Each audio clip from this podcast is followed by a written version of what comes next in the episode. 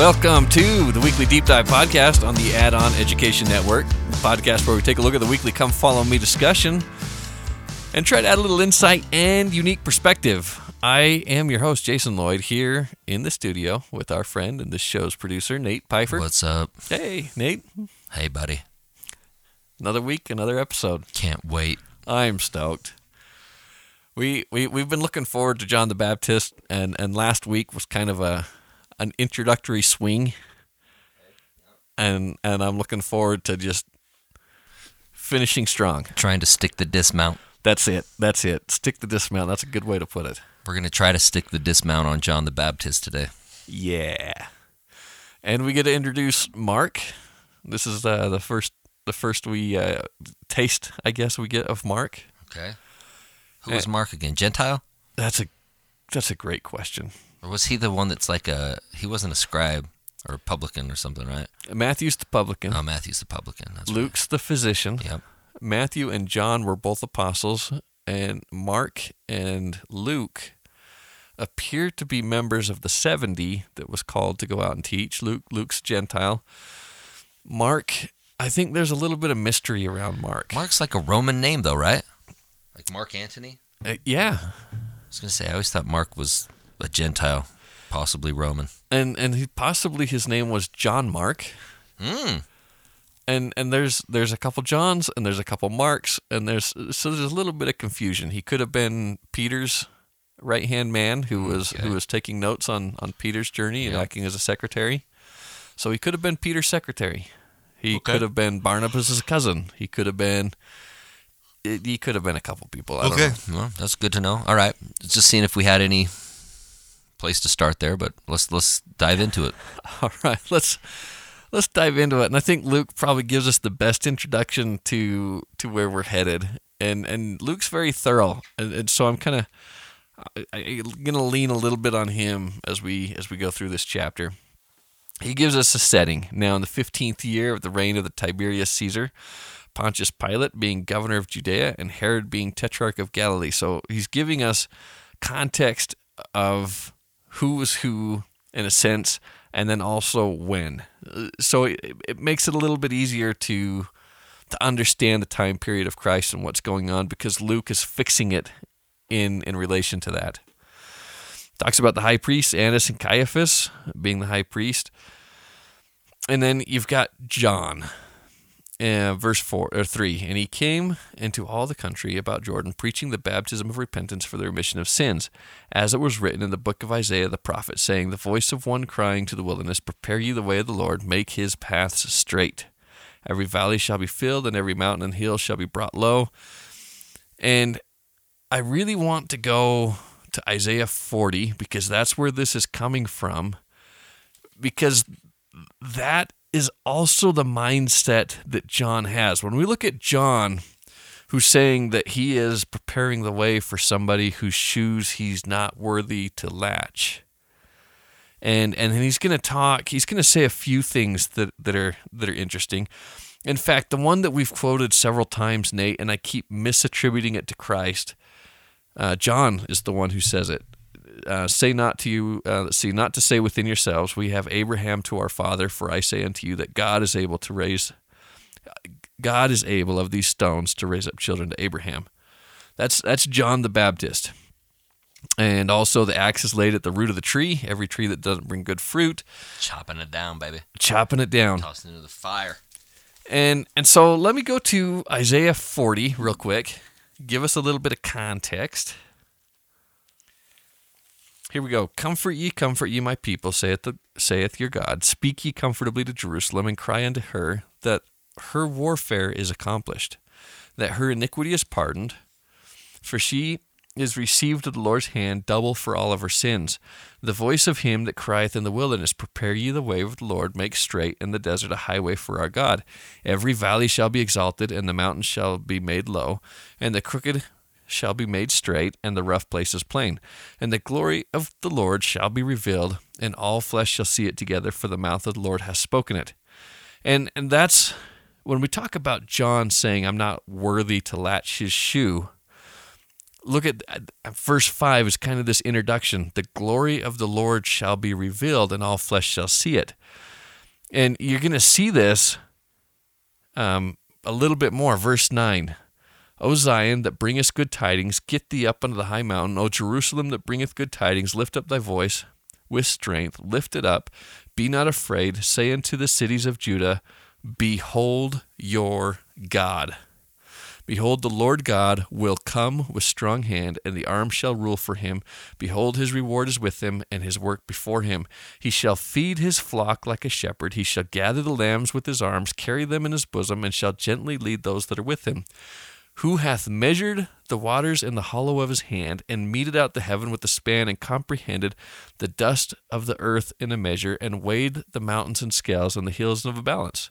Who hath directed the Spirit of the Lord, or the counselors that taught him? And so he starts to ask these questions Who is like him? And for John to be referencing this, and for the disciples to be referencing this in connection with John saying he is the voice preparing the way in the wilderness, it's not just that, that some Messiah is coming, it's the idea that God Himself, the creator of the universe, is going to come to Judah and going to be born. And John has that vision, that understanding. So when he says, I am not worthy to latch his shoe, and Nate, you brought this up. It's such a good point. The connection with this and Moses when he appears to the where he approaches the burning bush. Because now he has to take his shoes off and unlatch them, right? So John, here he is in the water, and when the people are coming to baptize him or to be baptized by John, they're taking their shoes off to go into the water to be dunked, and they come back out and put their shoes back on. He's saying, "I'm not worthy to baptize him," and and this connection of removing your shoes for the holy. Yet it's almost this role reversal. Instead of John being removing his shoes, it's Christ that's going to be removing his shoes for John, and and I think that's significant. Yeah, that's interesting. I wonder what the I wonder what like the I wonder what the connections there. I mean, I know when we read about it in Moses, it's that you're you know standing on sacred ground. I wonder what the I don't know, man. You know what I mean? It's like I wonder what the the deeper meaning behind that is, because again, like I feel like it's probably pretty important that it was important enough that they put it in the New Testament, right? That John said that, so there's got to be a reason. I don't know. What do you think? Well, and and it's not even just John saying this here because you're going to get it later on when Christ goes to wash the feet of the disciples and they're like, "Wait, wait, wait, wait. You you shouldn't be doing this to us, right? We we should be washing your feet. We should be your servants." But then you you have this the disciples have their feet the, the, the shoes removed in his presence and this idea that you're on sacred ground. It's it's a good thought and and it makes me wonder you know the early altar of the temple they said make it with unhewn stones and this idea that you're not carving it you're not cutting it, it it's just raw it's natural and and so you don't put something that's manufactured or processed on your feet you're, coming in with your natural feet on the ground I, I, I don't know if that's no, I like that. I mean, there. My thought for sure was, I wonder if it has something to do with a connection to the earth, or you know what I mean. That there's nothing between you and you know God's creation or whatever. But I don't know. I, I mean, maybe that would that might be a good one. That uh, if anybody out there is probably yelling at their radio like it's so obviously this like please let us know because i don't know if it's super obvious to us so well and, I, and it makes me wonder where where is John this whole time, right? It says here in Isaiah 40 that this is the voice of him crying in the wilderness, which was a common theme with a lot of the prophets that we just kind of got done reading about not only in the Old Testament but even Book of Mormon and such. Yeah, this this wilderness and what is a wilderness? And and it's supposed to be a wild place, right? That's the very definition, the very word itself, a wilder, like it's not civilized. Hmm you don't have construction, you don't have buildings, you don't have civilization, you don't have development. It's almost like a reset button, right? You're taking it back before man came in and and put their flavor hmm. or put their order. Interesting. and and so I wonder if that even comes to the same idea, right? You, yeah, you know? that's a, that's a great point actually. Kind of the again the unhewn stone, uh, the the ground unaltered. I don't know. That I think that's I think you're probably headed down the right path with that. Interesting, something to think about. Yeah, and not only is it that John's in the wilderness and they all have to go out to him in the wilderness, after the baptism, where does Christ go?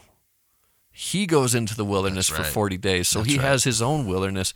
And and you've mentioned this Nate, wilderness is something that shows up so often. Israel had to wander in the wilderness for 40 years. In the book of Revelation, which we'll get to later on this year, it talks about the woman who bears the child and what happens the the serpent's there to try to swallow the child and what the woman flees into the wilderness mm.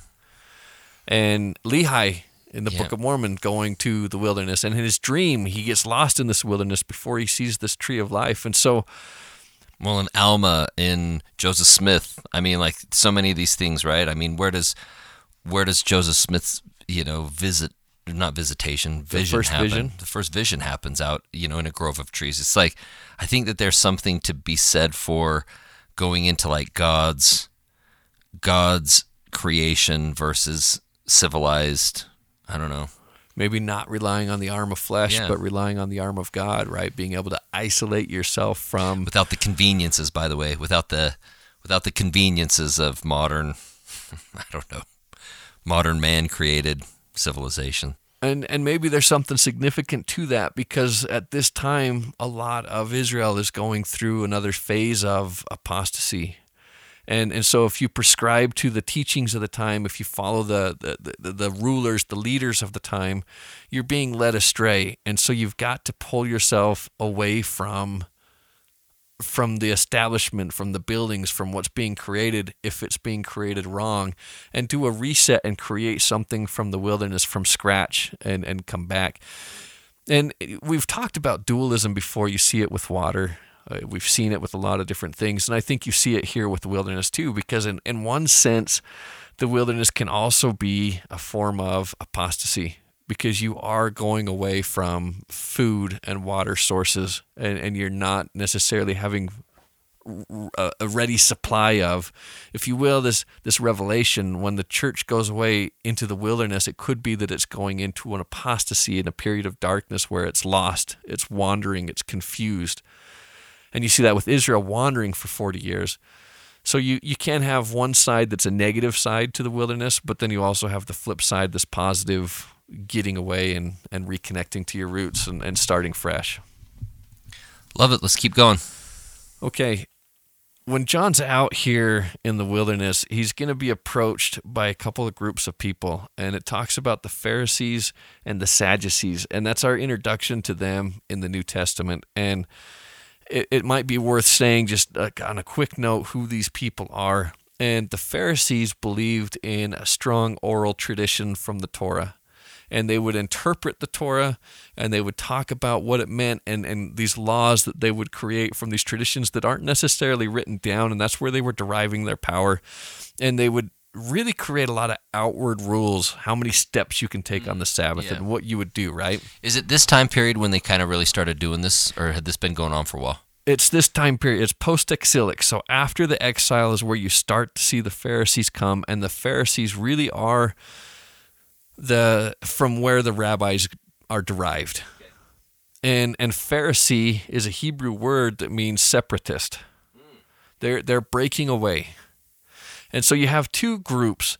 The Pharisees, so uh, just to give you an idea, the population of Judea about this time, you're talking about maybe 7 million Jews if we were to try to put a good estimate to it. The Pharisees numbered about 6,000. So it's not like they were a huge majority, but they were an influential group of people. This is where your rabbis start to come from. And they're looking for a Messiah. And they're looking very much to kick against the authority of the time. They they're not happy with Rome. They're not happy with Herod. They're looking for someone to come and deliver them from Herod and from Rome. And and they're very fixated on outward ordinances and things that you needed to do. The other group is the Sadducees. They're even fewer in number.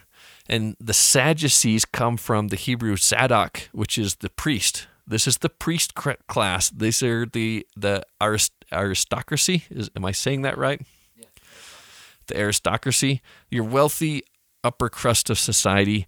This is going to be the, the, the ones typically associated with the temple. It's going to be the Sanhedrin and and they get their governing from the priest body. So you have this priestly class which is ruling the people and and they're getting their legitimacy from Rome. So they're friends with Rome and and they're friends with worldly powers and and trying to adopt and melt these worldly powers in with with them because it legitimizes and that's where they're deriving their authority from.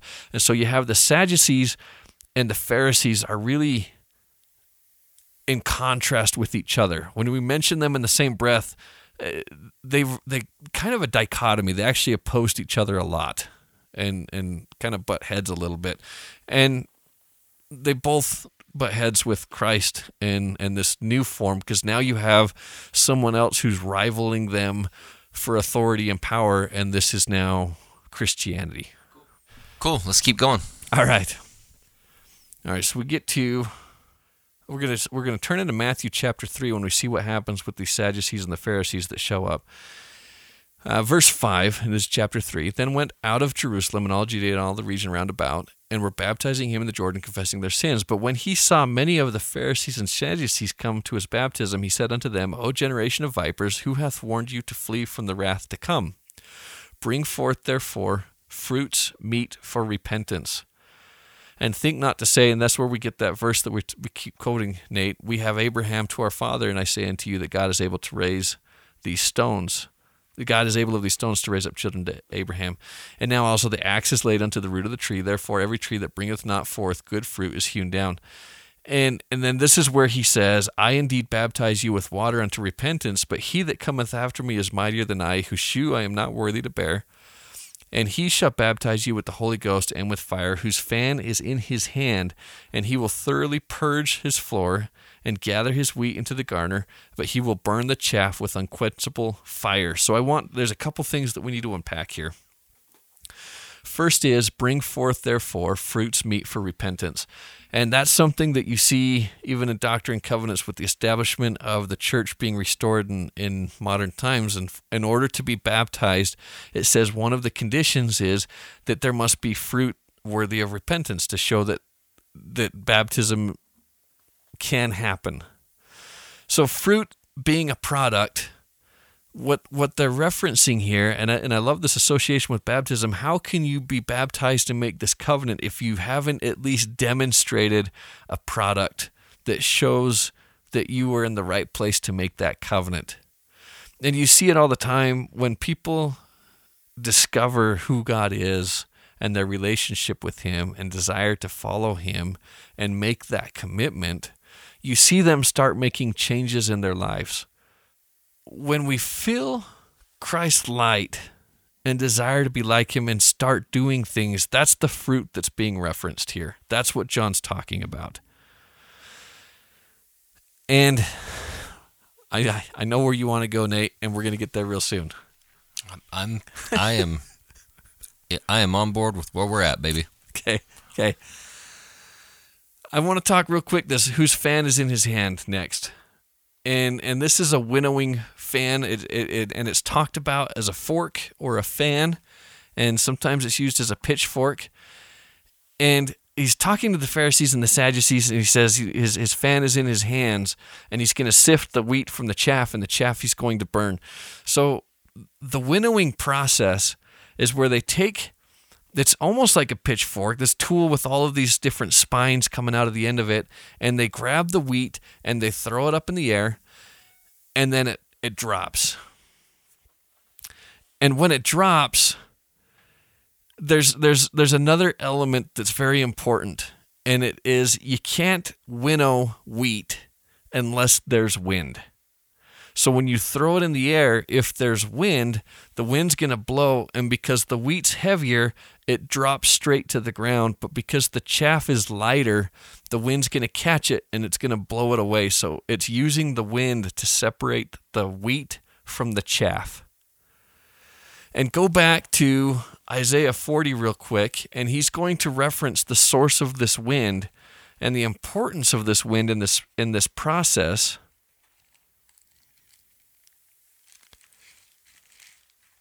when he says verse 7 The grass withereth, the flower fadeth, because the Spirit of the Lord bloweth upon it. Surely the people is grass. The grass withereth, the flower fadeth, but the word of our God shall stand forever. And I, I just wanted to look at that process when we're talking about fruit worthy for repentance and baptism, and he's, he's addressing these people, and, and he says that the Lord is going to be sifting through his people.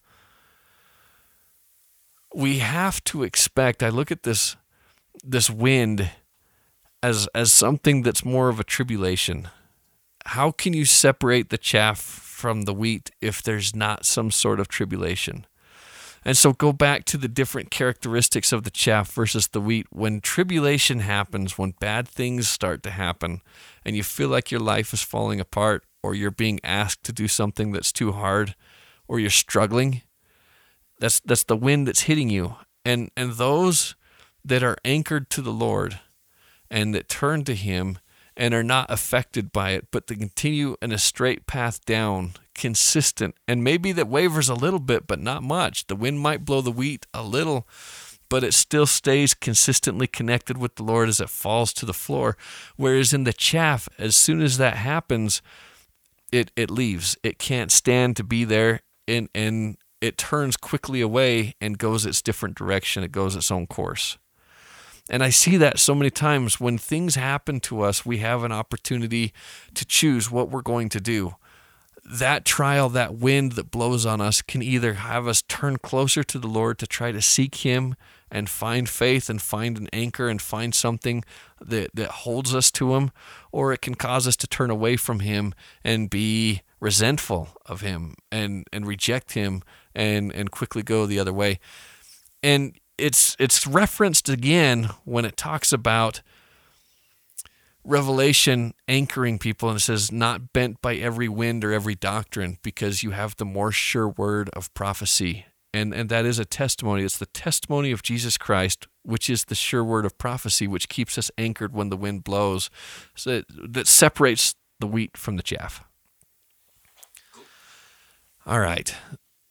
This is I, I, I feel like the heart of the message right here. When Christ comes to be baptized by John, and John looks at, at, at Christ, and, and this is something interesting that you pointed out to me, Nate, when we were talking about a, a week or so ago. The, the symbol of Christ, when, when you look at the sacrament that's being passed, and, and you ask the question, who represents the Savior? The priest that's standing up and saying the prayer, is he not doing it in the name of Christ? And is he not standing in for Christ to be able to bless the food, the, the bread and the water? And the deacon that takes it and administers it, is he not also the symbol of Christ? And the table itself, with the cloth that covers over almost the body, and you have the body of Christ and the blood, is, is Christ not the image of, of the person at the altar? And so you ask, who, who is the symbol of Christ or what is the symbol of Christ? And as they're taking the bread to the partakers of it, you might think, well, this one's easy. At least these ones are, are the sinners, right, that need the covenant. But what did they covenant to do? To take upon themselves the name of Christ, to have his spirit with them, to take his body into them, internalize it, and to follow him and be like him. Are they not saying, I will be Christ? I will be like Christ. And are they not symbols of Christ too? And and so you got my mind thinking. You you pointed this out, and, and you made this connection to this baptism, and it was so powerful for me when John goes in to get baptized. Excuse me, when Jesus comes to John to get baptized, thinking of the baptismal covenant, what you're saying, the oath. If John is doing this in the name of Christ, how can he baptize Christ in his name? And what's that reaction? What what are the words you say? I baptize you in your name with your authority as if I was you.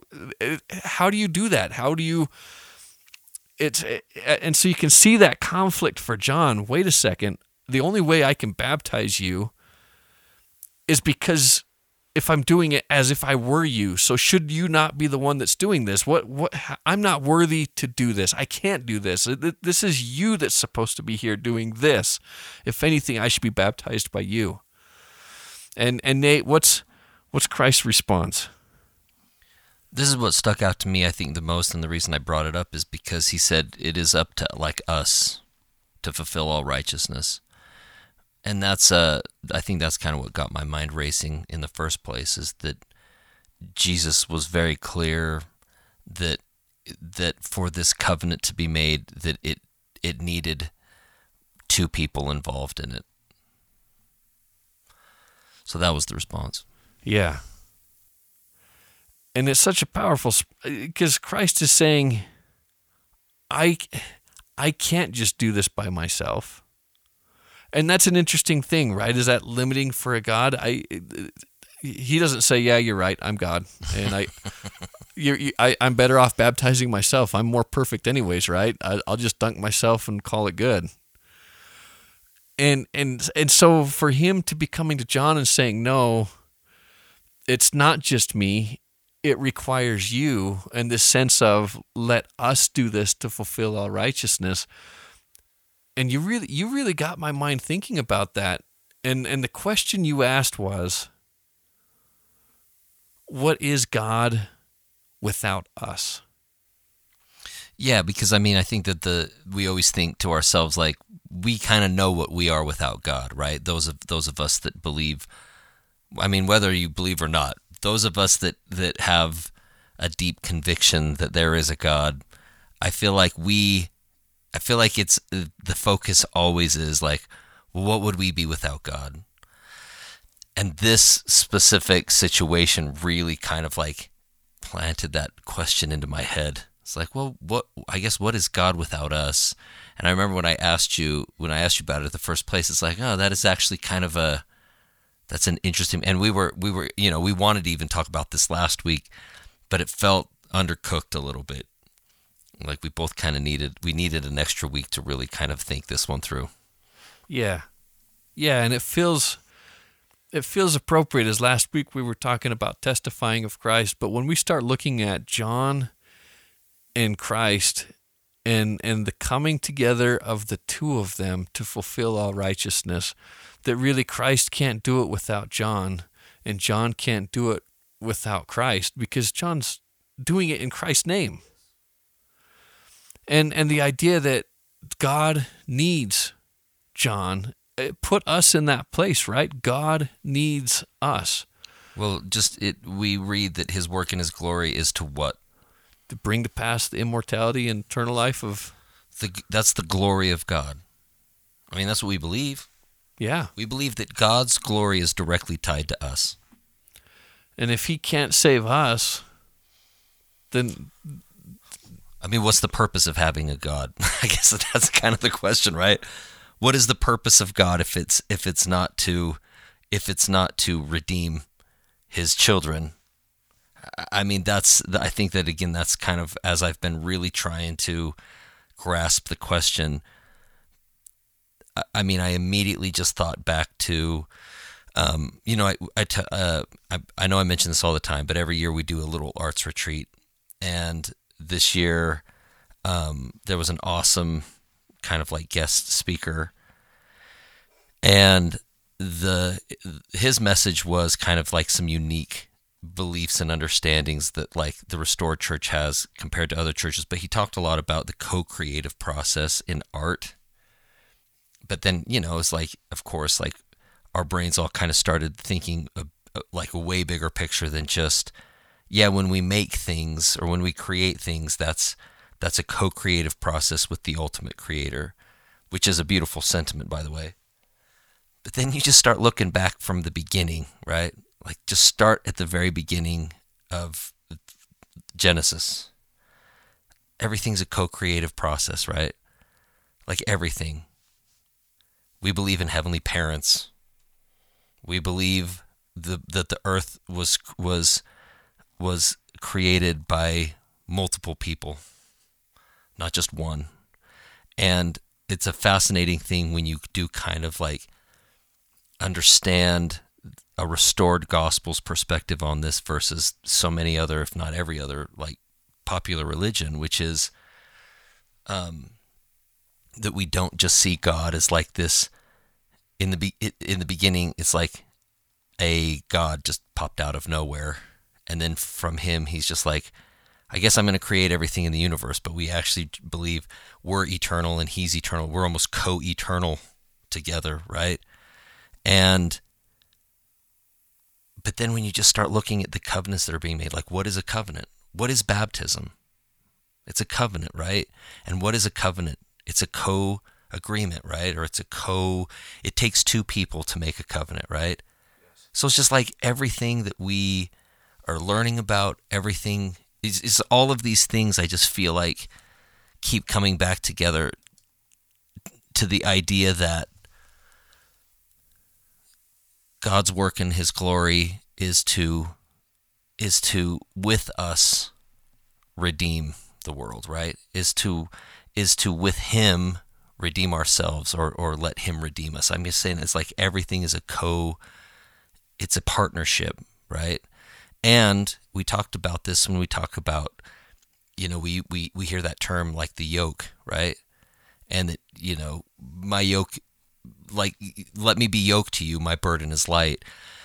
And like even those words like what is a yoke? It's where you put two cows together right? Or two beasts of burden. And why? Well it's so that if one is stronger than the other one then he can help shoulder some of that weight and carry the other person across the finish line and i mean christ is like saying like i will be yoked to you. Like together we'll do this. And as I've thought back through this specific um, instance of the baptism, it's like the first thing I think we always like learn and we teach as missionaries is like, uh, this is this is Christ just showing us an example of what we should do, and I feel like that's kind of a that I mean that's true, I think, on some level. But it's like, well, Jesus didn't didn't need to get baptized, so the only so the only reason he did it is to show us an example that's the more I've started thinking through this, and Jason, the more that we've kind of talked about this, and we've kind of shared some thoughts and ideas over the past couple weeks, this feels so much more to me like God's showing us an example of His process, of His commitment to us. Is that when Jesus tells John, "No, it is it is necessary for us together to fulfill all righteousness." This feels less like Jesus trying to say, I need you to follow my example. And it feels more, at least for me, it has started to come across way more as God showing us what He's doing and what He's willing to do and how much He loves us because He's willing to co create with us. He's willing to co feel with us like like all of these emotions that we feel. And again we, we talked about this even kind of a little bit over text but it's what is what's the one what's the one moment that we read about in the scriptures where Christ had to go it alone? Gethsemane right? that's right. But even then like what was he feeling in that moment and that would be us that's exactly right so even in that moment like we were there even when he's alone, without us, there would be no Gethsemane. That's exactly right. And so then, and then it's like, again, like we could go through every example of this, and we could. I mean, it, it would take us who knows how many episodes to kind of go. You know what I mean? To really like highlight all of these examples. I mean, Adam and Eve, right? Like, man's not meant to be alone. I mean, it's just like everything, everything highlights this idea I mean, we talked about this when we talked about in the beginning there was the Word. And how was life given to man? The Word was breathed into him, life was breathed into him. And it's hard not to even just realize that every breath that we take is a miracle, right? Like that's even a that's that that's a God-given function as we read it in the scriptures, right? He every word we utter. Nostrils. That's exactly right every breath we take is a co-relationship with a higher power. But as you as it's for me, it's like I always comes back to, but then what does that mean, right? for me? What does that mean tomorrow? What does that mean right now? And kind of like we talked about earlier today, it's to me it's it it finally is helping sink in like even when you mess up, even when you blow it, even that is a co-experience with a higher power because of those out of those things can be born the most beautiful life, right? Out of our mistakes can be born the most beautiful experiences and, and learning experiences or whatever that is, right?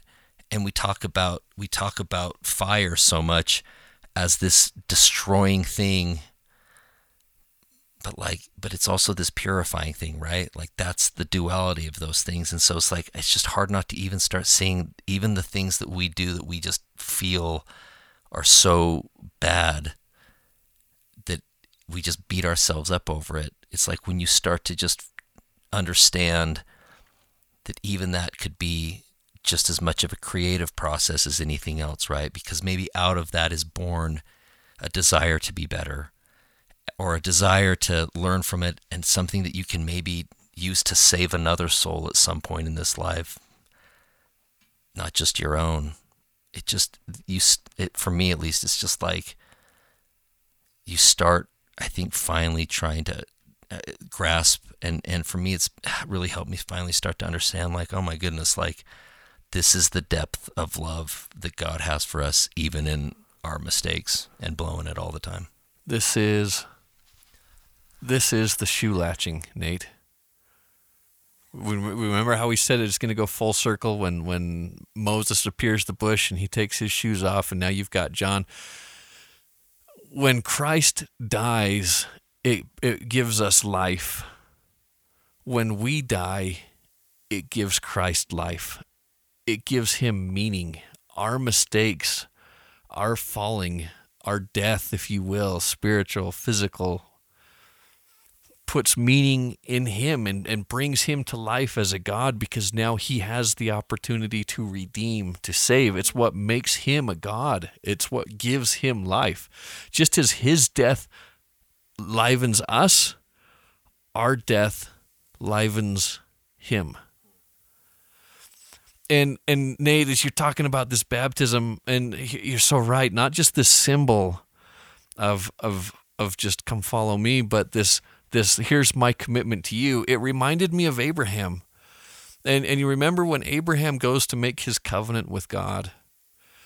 And and he's ready and eager and willing and he sacrifices those animals and he lays the two pieces down and he's ready to go in between those two pieces of animal and he's waiting for God to make that covenant because it's always the weaker party that goes through and submits himself to those terms to the greater one by passing through those pieces. And then when God shows up in that light, it's not Abraham, but God Himself that subjects Himself to that covenant that goes through those pieces. And it's just like Christ here again saying, I will submit myself to these terms. I will bind myself by this covenant. It's not just important that you do it. We we need each other. And I am nothing without you, and you are nothing without me. And and this takes me again to Isaiah 53 because it says, When you make his soul an offering for sin, he shall see his seed. And remember, he was cut off from the land of the living and he didn't have seed. Who shall declare his generation? But when you make his soul an offering for sin, he shall see his seed because you become born of him. But not only is this the birth of his children, what we're witnessing is the birth of a God he shall see his seed.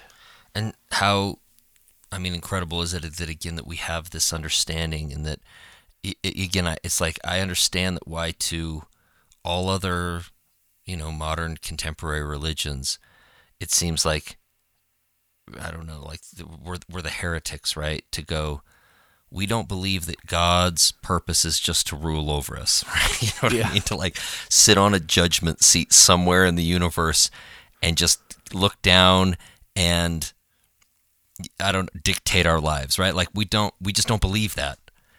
And again, like I just I can't emphasize enough how I'm finally starting to understand the depth of that scripture that this is my work and my glory to bring to pass the, the immortality and eternal life of man. That is so unique and heavy and deep. And I just, I, I it's one of those scriptures that I think that I've, it, it made sense on a surface level of like, oh yeah, God wants us to all return to live with Him again. But what it's also saying is that this, that the the way that that God Himself is glorified is in us becoming like him and becoming gods ourselves which I, again i understand why that seems that seems blasphemous to so many other people because again like so much of modern religions just look at the idea of god as just this supreme punisher or this supreme gift giver but but that is is very detached from us as humans and what you know, what we believe is that to God we're everything.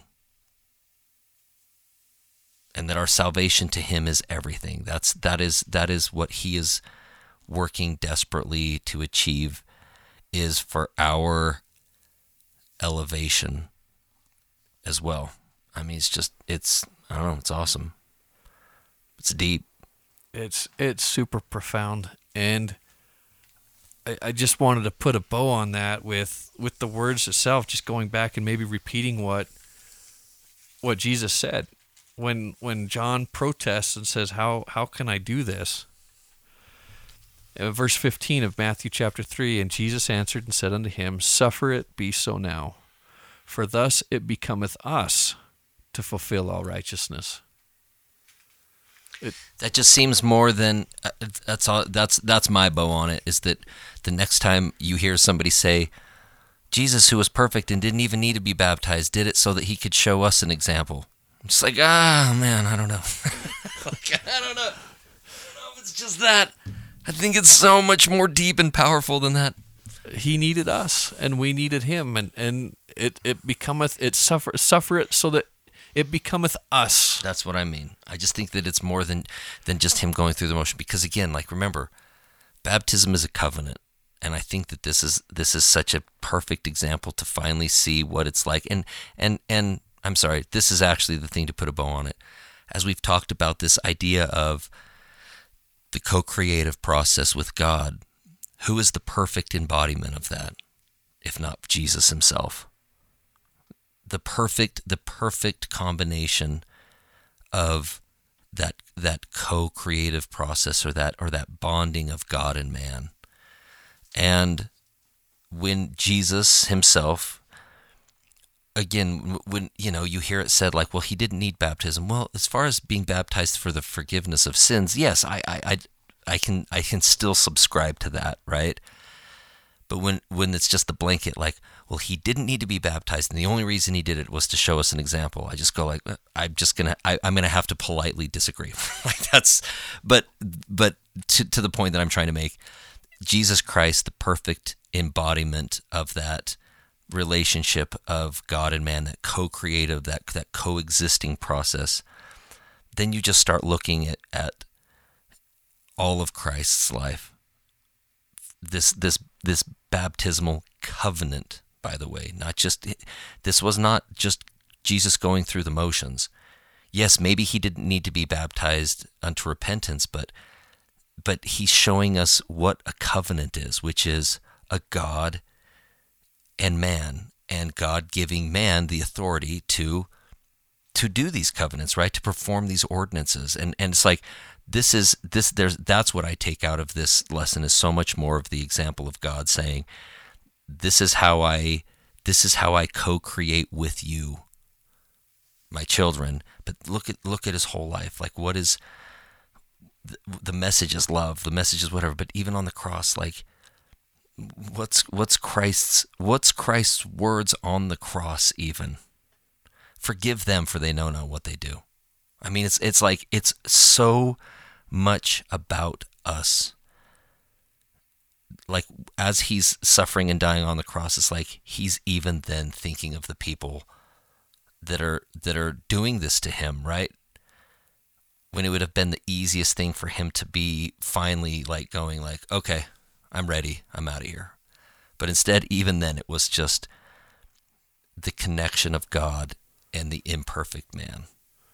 And and by the way, that covenant relationship that God has with his people throughout the entire Old Testament last year and and we're going to see it repeated re- over and over again here in the New Testament is is compared to a a marriage the groom and the bride and we're going to see it prepare the feast. The bridegroom is coming and and the bride needs to be ready and, and arise and put on your your your garments more the the children of the married and, and, and this this marriage relationship and the loyalty there. And and you keep you know mentioning Nate co-creative. And look at that relationship in a marriage. Because how can they have offspring unless the husband is giving of himself to the wife and if the wife is not also giving of herself and and with both parts mixing that DNA you can't have a child without gametes from both without that co-creative process. That's exactly right. It it requires both to lay everything down on the line. I mean that's that's actually a good way to put a bow on top of it is that again like I, I can tell you this as as a creator, as an artist, right? Like, yeah, there are definitely are times that you feel like you've tapped into like a different place, but even the struggle where it doesn't feel like that, it's still there's there's there's a level of this isn't me, this is something that I've learned from or whatever. But then when you take it to the ultimate, God giving His power to humans, it's the perfect illustration of like nothing is done by yourself salvation isn't done without a um, a partnership somewhere along the line, whether that's Christ, whether that's God, whether that's family, whatever that is, right? But it's funny because then you know we again we kind of started posing the question: we know what God, we know what man is without God, but what is God without man? It's like what did we sing today in stake conference? Man, families can be together forever. It's like okay, well then what is what is eternal glory for us if we don't have others there with us? It's like what what is actually what is heaven if it's not with our family and our loved ones? It's like maybe that's the best answer to that question. Is like what is what is what is our salvation if it's just us floating around in space just without anybody else being being uh, you know, I don't know, supreme, om- omnipotent, omnipresent, whatever rulers over nothing. What is that? I don't know, man. I think that's for me. That's that's that's how I understand the answer to that question for me, at least, which is heaven's not heaven if I don't have my kids with me. And and if, what a powerful example using a husband and wife to teach us about our relationship with the Lord.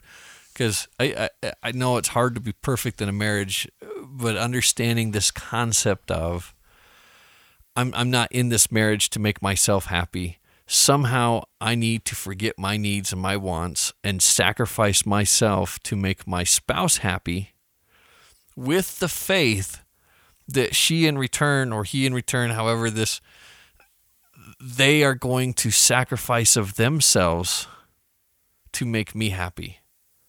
And and I don't sacrifice myself to make my spouse happy on the precondition that she sacrifices herself first that I see that she's willing to do that then I do it right? That it requires a certain amount of faith that I I don't know what she's going to do. I can't control her actions. I I respect her agency but I am going to give of myself and exhaust myself for her taking care of her, providing for whatever it is I can for her, with the hope or the faith that she is going to also do the same for me. And and so when we think about God, and you talked about you know other relationships, uh, other religions teach about God, but but just pause for a minute and think. If I sacrifice myself for him, and he keeps asking us over and over again in the scriptures, put me first, give to me, take care of me first then we have the faith and the hope that he will do the same in return. And what is he willing to do? Sacrifice everything he is for our happiness to make us happy just like that relationship. And it's it's blind. It's it's faith. We we trust. And and just the thought that he's willing to lay down his life for me to make me happy.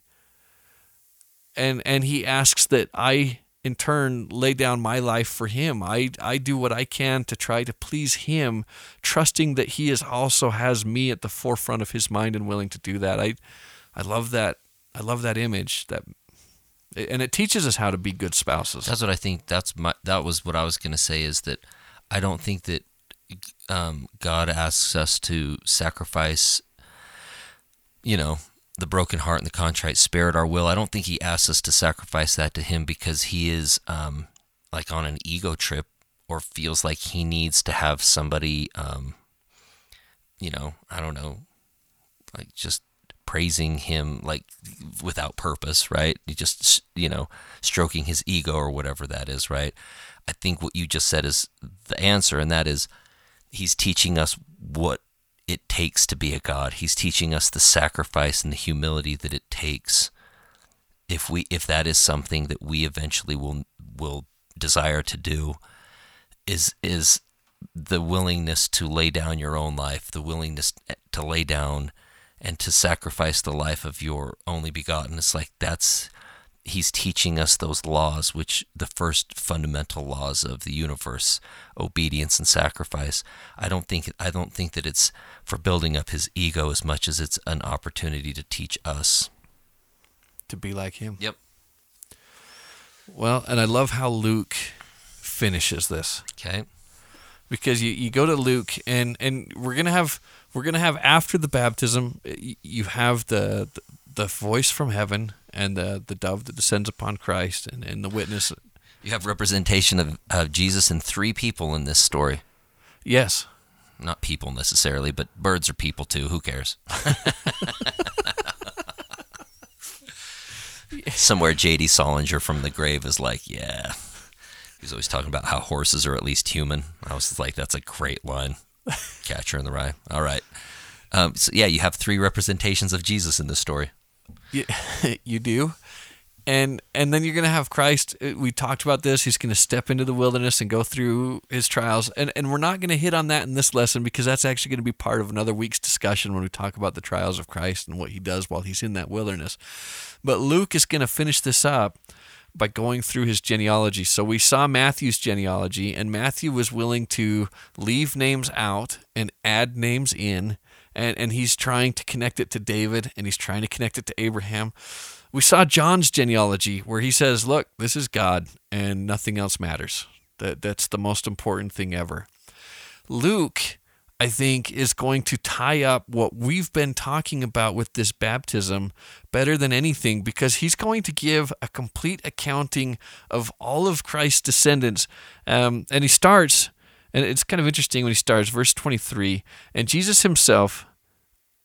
Uh, be, began to be about 30 years of age, being, as was supposed, the son of Joseph, who was the son of Heli. And so he, he has that little note, as was supposed because he's not the son of Joseph. He's the son of God. But but he says for argument's sake, let's just go through this line where Christ comes, who's the son of Joseph, and then he's going to go through all of these names and and where it gets beautiful. I, I know Nate, you love the begatting, but I'm going to skip. I'm going to skip most of the begatting and go to verse 38, which was the son of Enos, which was the son of Seth, which was the son of Adam, which was the Son of God. Mm-hmm.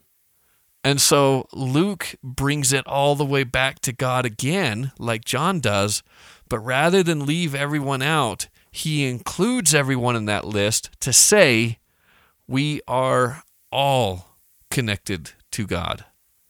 And it started with God and it finished with God, but it didn't finish with God without including all of us in between in that line. And so it's a beautiful message right there in, in Luke's genealogy. It's awesome. Um, great. I mean, uh, is there anything else you wanted to hit on real quick, or, or was that the was that the meat of the lesson?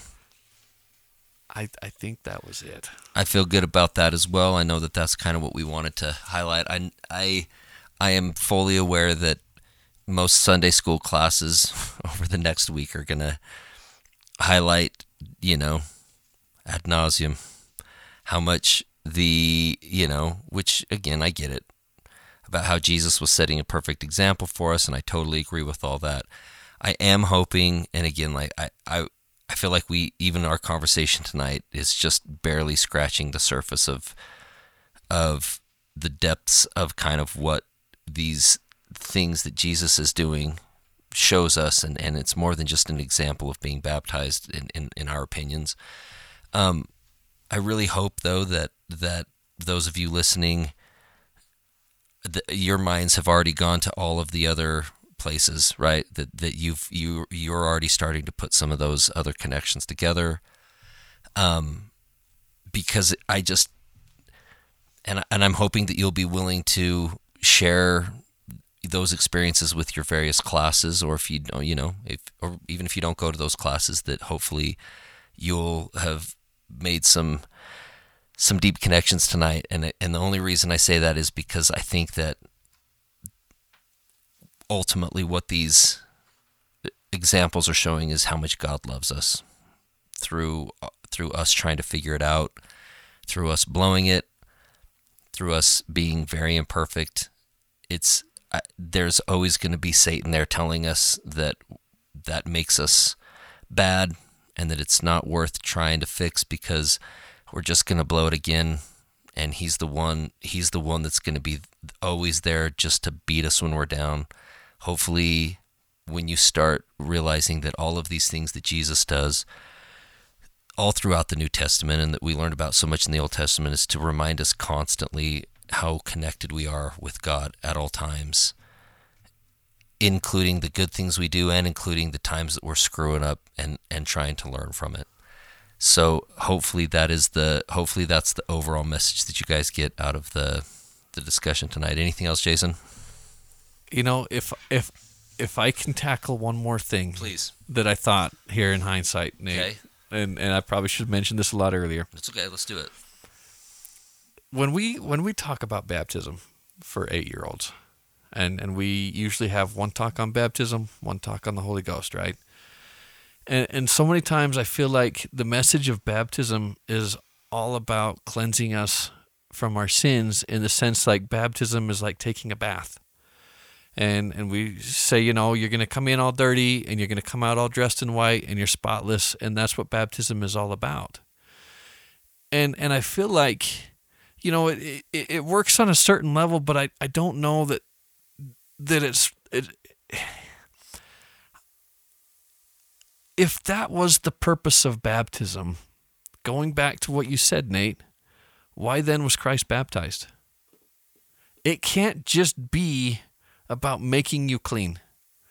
And, and I feel like that does a, a little bit of a disservice in the sense that, you know, if that was my understanding and my impression, then what do I do next week when I get dirty again? And, and then we talk about the sacrament, renewing our covenants but but I don't feel like that's it's not the same, right? You're not just Agreed. dunking yourself in the baptism and make yourself clean, because because Christ didn't do it to clean Himself. And and I feel like there's so much more to baptism that we miss.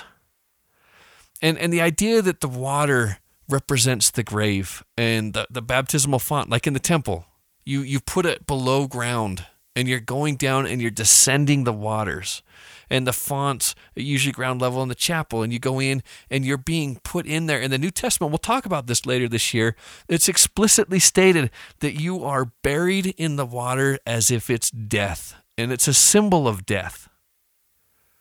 And then when you're pulled out of the waters it's a symbol of life again. And here you have a god who is coming to john and saying here I am going to die, just like all of you. And yet I will find my way back out of the grave. And because I will, you will too. This is a message of hope and salvation, not just a message of a bar of soap in a tub. But but this idea that we can live again is, is a promise that's pointing us not to right now, but to look forward to. If you covenant from this day forward, it's not it's not you're done, you're clean. That's it. That's all. The baptism's old. It's done. You're 8 years old and you finished it, right? This is the door in which you start. And and so if it's just the door, it's supposed to point us to a path that leads down to death and resurrection. That when you come out of that water, you are also coming out of the grave. And it's a journey. The the Hebrew word for heaven is Shah Mayim. There is water. And so if you look up in the sky and they say the water's from above the earth and the water's below the earth and, and the sky, there's waters up there. In order to pass through the sky into heaven to get where God lives, you have to pass through the waters. You have to pass through the waters of baptism. And so this is a covenant that there is more to this life and there is something to hold on to, to hope for. And, and it's a promise that if you follow me, I will raise you from the dead. I will raise you from your falls, from whatever it is, your troubles, your tribulation, because water is often also associated with drowning, troubles, being overwhelmed, overcome. And I can lift you from that. So I think that baptism is also a lot more deep and rich than what we give it credit for or how we understand it. Totally agree. Completely agree. And and, it, and maybe it's even worth noticing Nate, when you look at mythology, what happens in Greek mythology when you die? You uh, cross the river. The river Styx, right? Styx, yeah. And and they put coins on the eyes of the dead. And and they're doing that to pay the boatman. So whether you're looking at it from from a Christian perspective or even a pagan perspective, you don't get far in the underworld without passing through the water. Awesome. Uh, what are we talking about next week? Next week, we talk about Christ in the wilderness and the temptations that he goes through and, and this defining moment before he begins his teaching. Oh, can't wait. Um, thank you, everybody, for listening. We are incredibly humbled. Our numbers have been unbelievably like great this year. Um, I hope that that means that you um, appreciate the work that we're doing because we're trying our best. we're trying to be as prepared as we can. Um, please continue to send us your questions. Please continue to send us all of your comments and feedback and your your understanding and perspective and and insight on stuff. We read everything that you send us. We um, are always floored by the incredible perspective that you guys have, um, and we we we will make sure to try to respond to all of those things. But we, again, just want to say thank you so much for listening. If you want to get a hold of us, you can email us at hi at weeklydeepdive.com. Um, if there's nothing else, uh, I guess we'll see you next week. See ya.